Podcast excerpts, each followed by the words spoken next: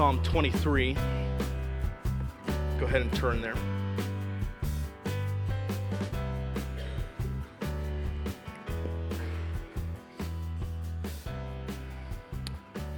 I've mentioned this to some of you, I think, at some point. Maybe I've mentioned it to all of us that um, one of the joys that I have in preaching is in the preparation. I've gotten to the point where I'm not sure which is more enjoyable the, the sweet time with the Lord in diving into His Word, seeing things that I could not have seen before. If you're a teacher, you know that the teacher always learns more uh, than the hearer, and you just see things in a new way.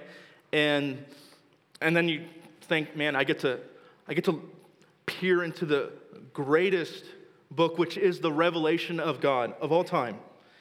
And I, I can't tell which is better, the preaching or the preparation. And in seeing so much in Psalm 23 in the lead up to last week, uh, some of you know this that I, I tend to write out my sermons. So each, each time I, I, try to internalize a, a manuscript. And um, I, I realized, and I do that for your benefit, so that I don't get to the point where I go, well, we're out of time today, or this is, this is a two hour sermon. And so I had discovered once again that this was a 70 minute sermon because there's just so much. There's so much in here. So we divided it up last week, if you're with us. We looked at Psalm 23, 1 through 4, and then today we'll be looking at Psalm 23, 5 through 6. I want to read to us, it's familiar for many of us, but for the sake of being familiar, let's or refamiliarizing ourselves. Let's read verses 1 through 4. The Lord is my shepherd, I shall not want. He makes me lie down in green pastures, He leads me beside still waters, He restores my soul. He leads me in paths of righteousness for His name's sake. Even though I walk through the valley of the shadow of death, I will fear no evil, for you are with me. Your rod and your staff, they comfort me. Okay, so that's, that's last week. And we looked at the imagery of a shepherd who provides, comforts, and who protects. And he is for us, but ultimately, he is for what? His name's sake. And we looked at passages, kind of went right down the line that shows that ultimately God operates for his glory, but when he does that and he shows his glory to you, it's for your good. And so that's a, a good thing that God would be for himself. And so, as we follow this good shepherd, his staff and his rod, they, they help protect us, but also drive out the wolves. You'll notice how in Psalm 23, 1 through 4, it begins by talking about the shepherd, it ends by talking about his rod and staff. And so it bookends it really well right there. It's a whole, whole unit there. And that shepherd will take you sometimes to still waters for the nourishment of your soul. Sometimes he's going to take you to the valley of the shadow of death and He's going to sustain you until you see Him face to face. Some of you are, are there right now in that valley of the shadow of death in your own way. The great news is to know that you will not be there forever, but the one who sustains you will meet you face to face on that last day. That was last week, okay? Now, what I want to do is I want to read verse 5 through 6. Okay, read, read out loud with me. That's, it's good that we do this. You prepare a table before me in the presence of my enemies. You anoint my head with oil, my cup overflows. Surely goodness and mercy shall follow me all the days of my life, and I shall dwell in the house of the Lord forever. Yeah, it's God's word. And so when you, when you see it in this light, the Good Shepherd, won. but now the imagery shifts, and we see that our Lord is also a good banquet host, if you will, who blesses us and who promises to bring us into his house forever. And so let's see once again, as we peer into these ancient words, what this has for our life. But before we do that, let me pray and we'll dive in. Lord, this morning, every single one of us are coming to this passage. We're worshiping from all different vantage points today. And as we bring in our stuff into church today, Lord, this word says, You prepare a table before me in the presence of my enemies. And talks about how you will bless us. Lord, we come to you the way the psalmist does so often. Lord, you said this is who you would be for us, and now we need you to be that for us. This is who your nature is, so now we need it to be the case for our lives. Let us realize the reality of what you've already been for us as we walk into this. Let us see more clearly. Let us have encouragement and hope, conviction as well, all of it, so that we would be conformed to the image of Christ when we go out of here today. Help us, Lord. Holy Spirit, draw near to us. Amen. Okay, so first, let's, let's look at verse 5. The, the good host prepares a table before me, and he blesses me beyond all imagination. That's the first bit. And so you have that imagery that is there. You anoint my head with oil. It's the first one. The second one is my cup overflows. But the first part, you anoint my head with oil. Kind of an ancient, common ritual. You see these in various places in the Old Testament. Is that you would have oil mixed with perfume and you would pour that upon the honored guest, and it would give off a sweet fragrance. It's a sign of hospitality. Second imagery there is my cup overflows and it's beyond measure, giving so much more than what is needed. And every time I come across this, I think of a mission trip that I took to Colombia. Probably it was, I think it was 2013. Justine went in 2012. And we were working with a, a school called Americas Unidas. And uh, each one of us had a host home that we would be, uh, be a part of. And then we would go to the school and we were uh, putting on everything from skits to lessons to, to interacting with students and we were there about two and a half weeks. If you're kind of inside of the, you've been a part of the MB family for a while, this was what was called an action trip at the time. And so, anyways, these people knew how to feed us. And for breakfast, I would get stuffed. And then an hour later, we would go to the school and they would feed us again. And it was, it was like a three course meal every single time we ate. And they would give us these things called plantains. And I'm here to tell you, I hate plantains because of how many I had when I was there in Colombia. And you would sit there and you'd be eating them.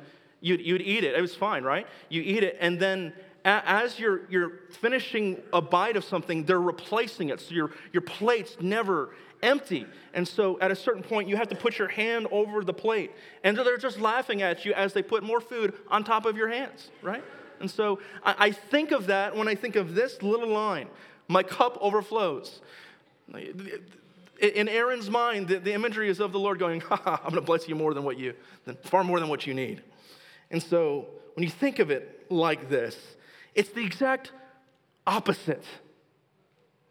The exact opposite of the kind of God that says you must pick yourself up by your bootstraps, or I will approve of you once you do this thing for me. Oh, once you prove yourself, then you'll have my approval. Like perhaps some of us, the way it has been for our own earthly parents. The way the revelation of God's word describes our Father is not this way. In this case, it's too good to be true is actually reality. You anoint my head with oil, my cup overflows. I think it's a great reminder to pause here at this moment and remind ourselves how we need to constantly reorient ourselves to the God of the Bible. I bring this book up often because of the impact it's had on my life. That book, Gentle and Lowly, by, by Dane Ortlund. And the thing that struck me when I read that book, and what he reminded me constantly of, was that in my mind, I am, I am prone to come up with a picture of God that looks more like myself or, or looks like how I would be God if I were Him. And yet, the actual God of the Bible, when you really encounter Him, is far, it seems like it's too good to be true. I don't deserve this. This is far too much. But far too much is actually reality here. He is far more powerful and severe than you could have imagined but he's yet far more gracious and loving and compassionate and forgiving and tenderhearted and gentle and lowly than you had thought as well. I think our, the problem with our minds is that it's just far too dull when we think of God. We need the revelation from his book. So we need to move beyond black and white. Our own minds to move into the color that Scripture gives us, unworthy sinners. By the way, my cup overflows, and this talk of blessing um, is not a license for you to then go think that God, his only blessings that he gives are material possessions. I, I would like to think that I did not need to say that. Um, but it's always a good reminder that we do not limit God to the genie in the bottle that gives us stuff when we pray for it, right? The greatest blessing that He can give you, if you go back to last week, is Himself. It's not His stuff. And so that's why we're saying, that's why we've been saying these things, that every blessing that He gives you is secondary to the blessing that He gives of Himself. And those blessings are meant to point you to Him. So this is the banquet hall. He blesses you beyond measure. You might have noticed that as I read this, and as I've been going through this, I, I passed over a critical line. What was it? You prepare a table before me in the presence of my enemies. That's a, that's a key part here. So, in the presence of my enemies, oh boy, here we go, okay? That little phrase suddenly changes the imagery up a little bit. We're not just talking about a banquet hall where the Lord is blessing you. Uh, perhaps you think, as one commentator I read says, maybe it's like a table in the middle of a battlefield where the Lord has just won the victory and all the enemies are laying dead around. That changes the imagery up real quick, right? Uh, or, or maybe uh, because it says, in the presence of my enemies, perhaps uh, the imagery is pointing us towards you're sitting at a table having a meal with the Lord, and your enemies are, are around, and there's nothing that they can do about it but watch you be blessed. They have to sit there gnashing their teeth, and there's nothing they can do about it. That's the picture that is painted in my mind. But either way, the message that is being communicated is one of vindication. Vindication. I love sweet vindication. I love being proven, proved right. I love being able to tell, say, I told you so. Um, I love uh, being able to prove others wrong. But in this case, we can take no credit. Uh, we did nothing to vindicate ourselves. Our Lord has done everything. We didn't give ourselves the status of being able to sit at His table, He gave us that status. He props us up by His strength, not our merit, what He's done in the presence of our enemies. That word enemy, though, okay? we need to find that word enemy. And here's, as I've been thinking about this this week, I thought I could leave it and just explain and move on to the next thing. But the conviction that came over my heart was how prone you and I are to make enemies out of people who are not our enemies. And it's important that we define what we mean by the enemy. In Luke 10 29, there's a lawyer who asked the question to Jesus, Who is my neighbor? You know how Jesus responds? He responds with the par- parable of the Good Samaritan and tells the story about um, how a man was going down a road and talks about the various people that should have taken care of him when he had been taken out by robbers, did not. And yet a Good Samaritan showed up on the side of the road and did what others should have. And so Jesus calls us to be a neighbor to all by showing mercy to all. And so, the answer to the question, who is my, who is my neighbor, it's almost wrongheaded. It's that you should know, show mercy to all people. But you think about that question, though, what, okay, what is my enemy? That's my neighbor, who is my enemy? It's a critical question. And I think Jesus answers it. We've looked at this already in the Gospel of John. Let me read it for us. John 15. remind you if the world hates you, know that it has hated me before it hated you. If you were of the world, the world would love you as its own, but because you are not of the world, but I chose you out of the world, therefore the world hates you. Remember the word that I said to you a servant is not greater than his master. If they persecuted me, they're also going to persecute you. If they kept my word, they will also keep yours. But all these things they will do to you on account of my name, because they do not know him who sent me. And so, who is the enemy of Jesus' followers? The answer is it's the world who hates Christ and his commandments. Jesus is calling us in John 15 to draw a straight line between ourselves and Him. And so when the world hates you, take heart, it's really because it hates Him. You are attached at the hip. There's nothing you can do about it, Christian. And so the hatred of the Christian is really a hatred for the things of God and for Christ. I don't know about you though, but I have yet to meet someone who says, maybe i think of a handful of people, but you will not find most people say, I just don't like Jesus. Most people never say that. I, I can't stand Christ. Uh, most people will, will say, I don't like your Christ. And you see what's underneath that is what we're prone to do is refashion Christ according to our own image. This is the problem, it keeps coming up. So some, most people will never say, I hate Christ. But the thing is, who their Jesus is, is not the Jesus of Scripture. The giveaway is that they actually don't like the things that he says in the Bible. They don't like his commands, that it upholds his word. Its claim towards objective truth is perceived to be, be too arrogant. The Bible's sexual ethic, too ancient.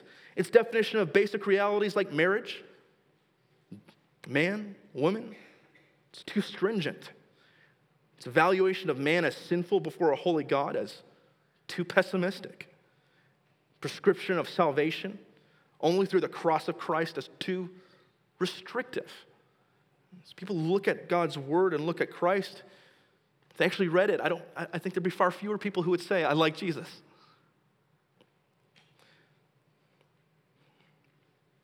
And so the evidence is in the refusal to obey. The evidence is the lack of fruit. You can see this clearly outside of the church, but the reason why I'm taking time this morning to emphasize this for us is so that you and I, as believers in God's church, this visible church that's here right, right in front of us, that we would seek to have a pure church. This is why one of the things that's so unpopular in evangelicalism today is talking about church discipline. I just hate that word, right? Church discipline. The idea sounds, you made me immediately think of someone hitting somebody over the head with a bat or something. But in reality, the believer is called to keep his brother and sister accountable because he wants to see them succeed.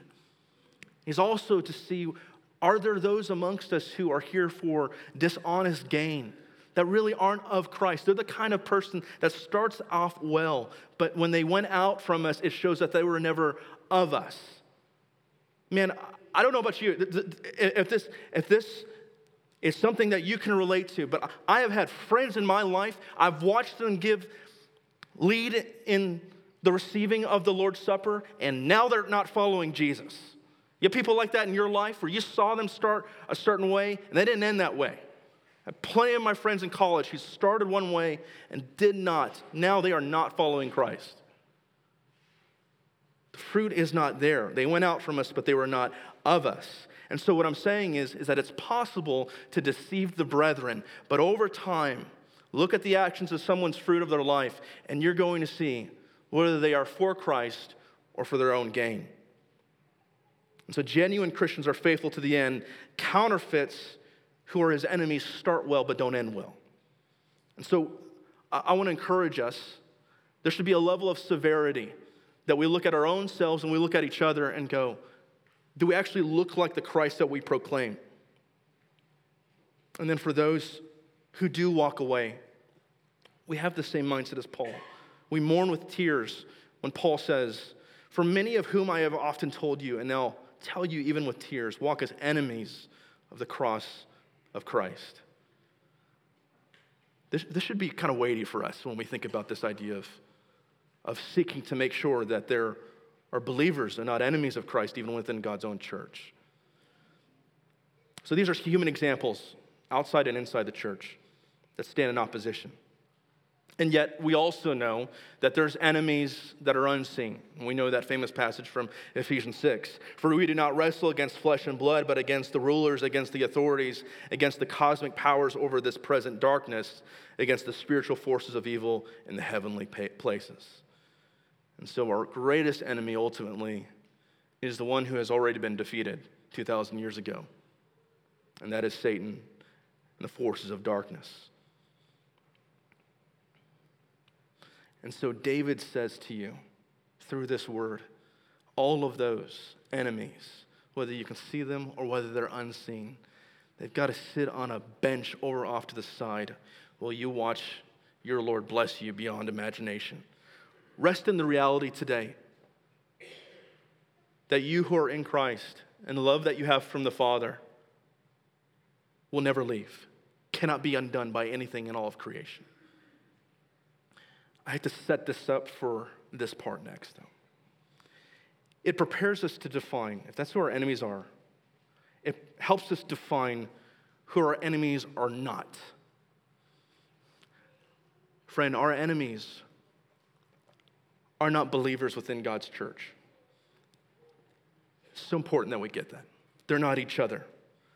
We're so good at making enemies out of those who are our brothers and sisters in Christ. It's our defense mechanism. I want you to understand that just because you disagree with someone, that doesn't mean that they're your enemy. In fact, God may be placing, God may, may place people in your life that are going to tell you half critiques that are half true and half false, and you've got to sit there in humility and listen to it. Don't miss out on the message that may be half right in there.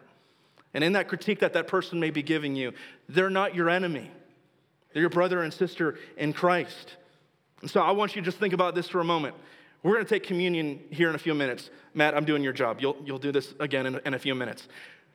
We're going to take communion here in a few minutes, and I just want you to think do you have enemies in this room?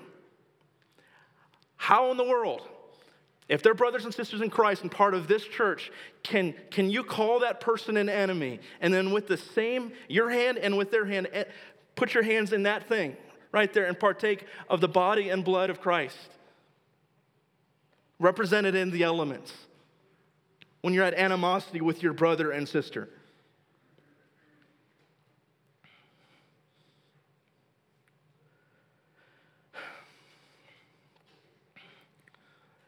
And so some people have asked me the question how has your adjustment been to Huron? I will tell you this um, it's been quite easy.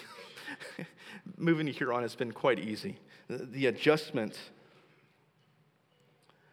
the adjustment has been stepping into the pastoral role here.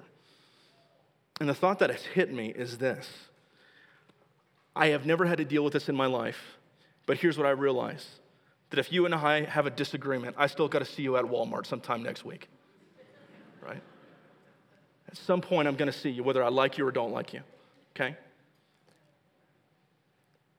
this is the kind of community when I, when I think of the early church like in corinth there's one church right and you can kind of feel that a little bit more in a smaller town then you can feel back, back where i've lived in the past dallas fort worth you just go to another church here you're still good chance you're going to see somebody and so i want you to consider this there's those of us who may disagree here i'm saying this broadly okay there's those of us who may disagree here maybe at animosity with one another and the reality is in an environment like this, a church community like this, neither one of you are going anywhere. So you got to sort this one out because you're still going to see one another. And that person is not your enemy, but is sitting at the same table with you, friend. Consider that this morning. Consider that. And then, in the midst of thinking about this table, I want you to take it even a step further. As we're so prone to look at others and go, that's my enemy, and not consider that we were once Christ's enemies not consider what Christ had to go through on our behalf. Keep in mind, he sat in the presence of his own enemy with Judas to accomplish what he did for you. But put it this way Christ sat in the presence of his own enemy so that he could redeem you who were once his enemy, so that you would be redeemed in order to sit in the presence of your own enemies. Christ won Part of the message of Hebrews is that he is able to relate to us, not as an indifferent God, Zeus over there off to the side, just lets the world go off and just, just wants to shoot lightning strikes down at us. We have a God who came down incarnation and for us understands what we go through.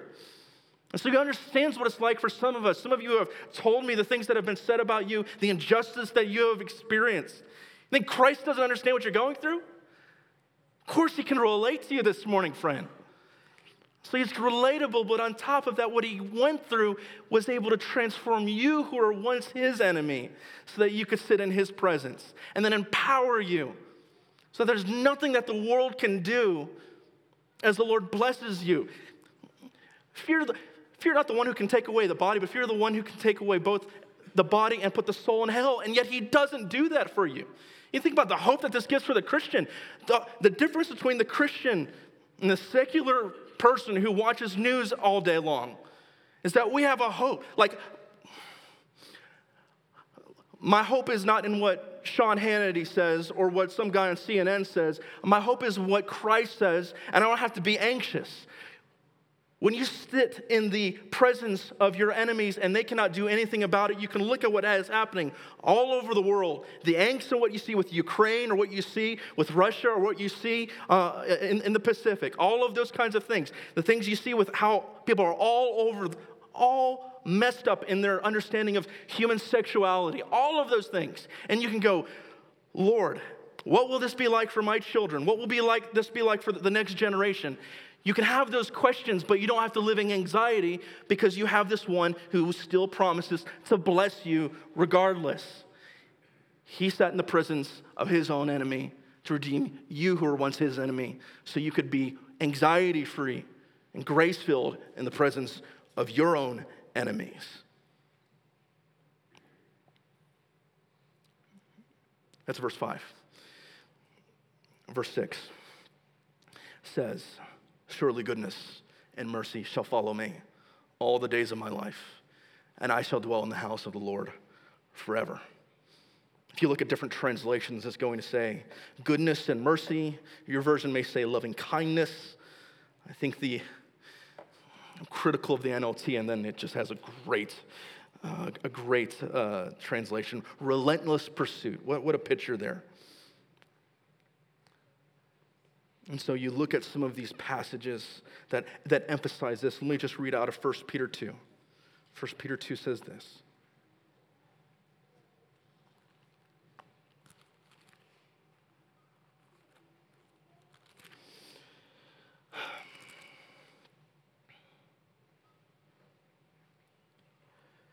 For this is the will of God, that by doing good, that by doing good, you should, not, you should put to silence the ignorance of foolish people. Live as people who are free, not using your freedom as a cover up for evil, but living as servants of God. Honor everyone, love the brotherhood, fear God, and honor the emperor. This kind of mindset that is able to look at what the world does and still be able to honor those around you. And yet, as you see all the problems in front of you, you will know that they come to an end even as you suffer because you will be in the presence of the Lord. We should read Revelation 7 far more often than we do. And this is what it says.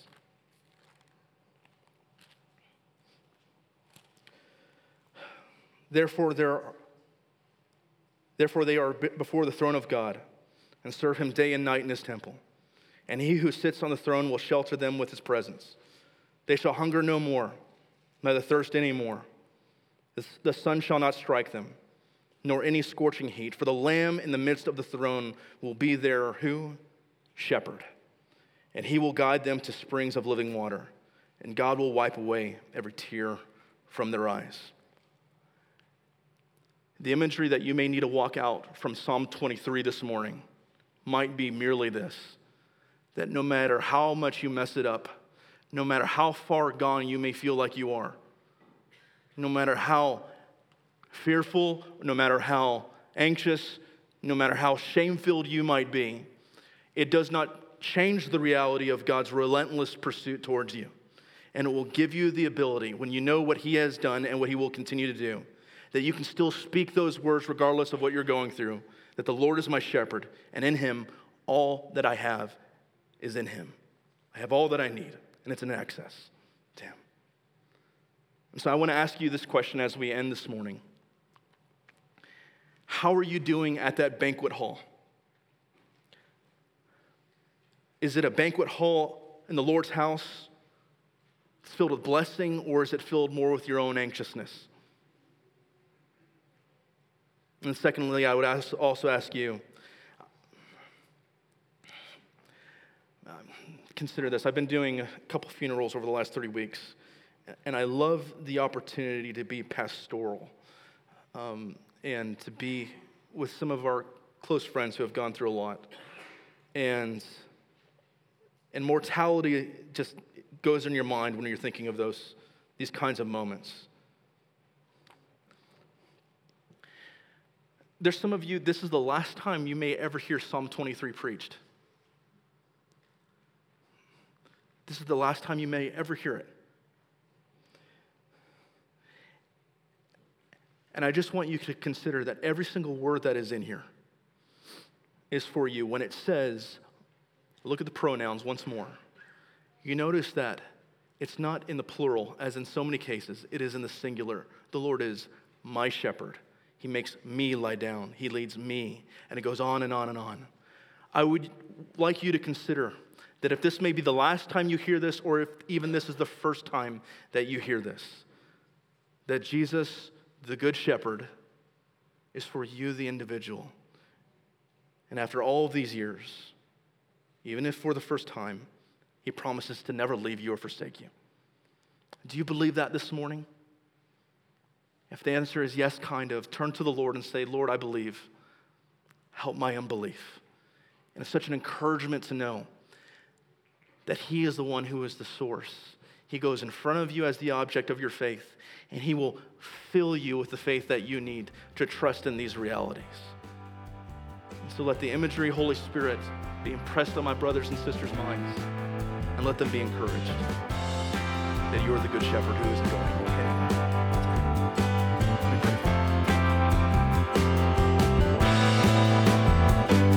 We hope you've enjoyed today's message like to know more about Bethesda Church, you can check us out on the web by going to our website, which is bethesdamb.org.